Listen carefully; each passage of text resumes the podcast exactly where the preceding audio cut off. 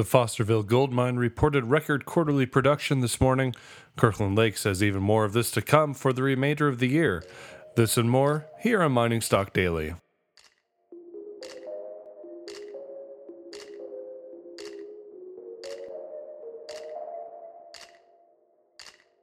Hey everybody, welcome to Mining Stock Daily. This is Trevor Hall, your host, and today is Wednesday, July 10th. Thank you for tuning in this morning for your daily briefing. The gold price endured another price attack on Tuesday, which began in the overnight market and took gold down to $1,389 August futures basis. Gold staged an impressive move to retest the $1,400 mark before the market closed in the U.S. Tuesday afternoon. The Mining Stock Journal has been impressed with the resiliency of gold, silver, and the mining stocks, but noted that it expects an aggressive attempt later this week by the banks to convert their massive net short position into big profits. The newsletter added that if the effort by the banks to take gold lower fails, it would be exceedingly bullish. Today's briefing is brought to you by Brixton Metals. Brixton Metals is a precious metals exploration and development company which owns four high potential gold, silver, and base metal projects in both the US and in Canada. Its Atlin Gold project in British Columbia has shown exceptional exploration potential, returning up to 509 grams per ton gold over 5.57 meters at the project's Yellow Jacket zone. You can read more about Atlin and the other projects under Brixton's portfolio by visiting brixtonmetals.com.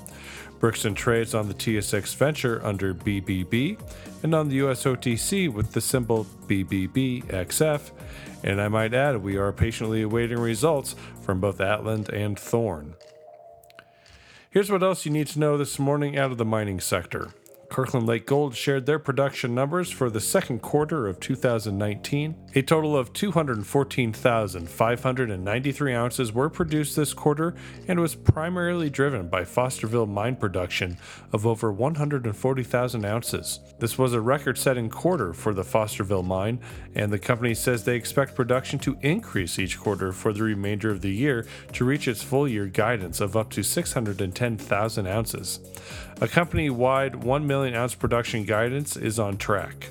Kirkland Lake trades on the TSX and the NYSE with the symbol KL, and also on the Australian Stock Exchange with the symbol KLA. Yamana Gold says second quarter production reached 257,556 gold equivalent ounces. The company continues to anticipate a strong second half and remains on track to meet its full year 2019 guidance. Consistent with previous guidance, the company expects to report positive free cash flow in the second quarter. Free cash flow is expected to increase in the second half of the year as operating results will be aided by recently announced reductions in general and administrative expenses and lower interest expense due to anticipated debt reduction.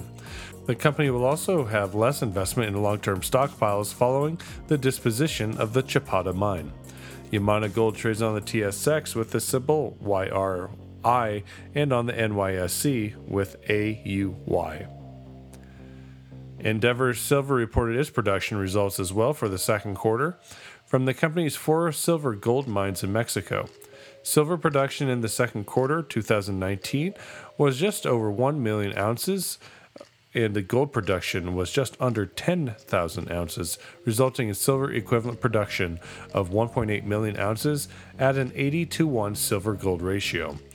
The 22% lower silver production and 30% lower gold production compared to Q2 last year was due to the planned reduction of mine output at El Cubo and lower throughput and grades at Bolañitos, partly offset by higher production from Guanaceví and initial commercial production from El Compas.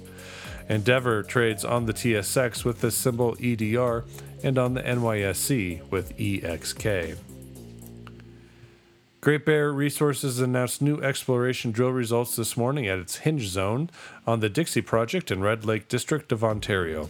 The company says all 11 drill holes reported this morning intersected 1 to 5 gold bearing quartz veins, which included an intersection of 23.21 grams per ton gold over 3 meters and 18.09 grams per ton gold over 3.9 meters. The hinge zone gold bearing quartz vein swarm has been drilled for over 500 meters of east west strike length and remains open to extension.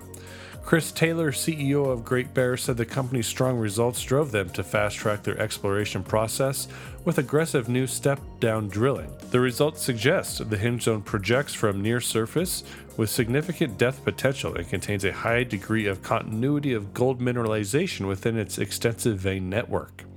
Great Bear trades on the Toronto Venture Exchange with the symbol GBR and on the OTC markets with GTBDF. Contact Gold has new exploration updates as well out of its Pony Creek project in Nevada. Three RC drill holes were completed targeting extensions of oxide gold at the west side of the Bull Zone. All three holes encountered near surface gold mineralization, helping fill the 200 meter gap in drill fences for a fall resource estimate. Highlights included 1.21 grams per ton oxide gold over 12.19 meters and 0.8 grams per ton gold over 32 meters. In total, 25 holes were completed during the first phase of drilling at Pony Creek for just under 5,000 meters. Lab results are pending for the next 22 holes as labs have been slow thus far. So we expect a trickle of results in the coming months or two as the labs catch back up. Contact Gold trades on the TSX Venture with the symbol C and on the OTC markets with CGOL. And we just wanted to share with you that in the next issue of the Mining Stock Journal, which will be published a week from Thursday, the journal will feature a presentation of Minera Alamos along with an opinion on the shares. Minera Alamos has been a sponsor of Mining Stock Daily, but the Mining Stock Journal does not share in sponsor revenue and does not accept promotional fees from the companies it covers. That concludes today's briefing. Mining Stock Daily is produced by Clear Creek Digital and Investment Research Dynamics Mining Stock Journal. We hope you have a great day, and we'll talk to you again tomorrow. Mining Stock Daily and its affiliates are not responsible for any loss arising from any investment decision in connection with material presented herein.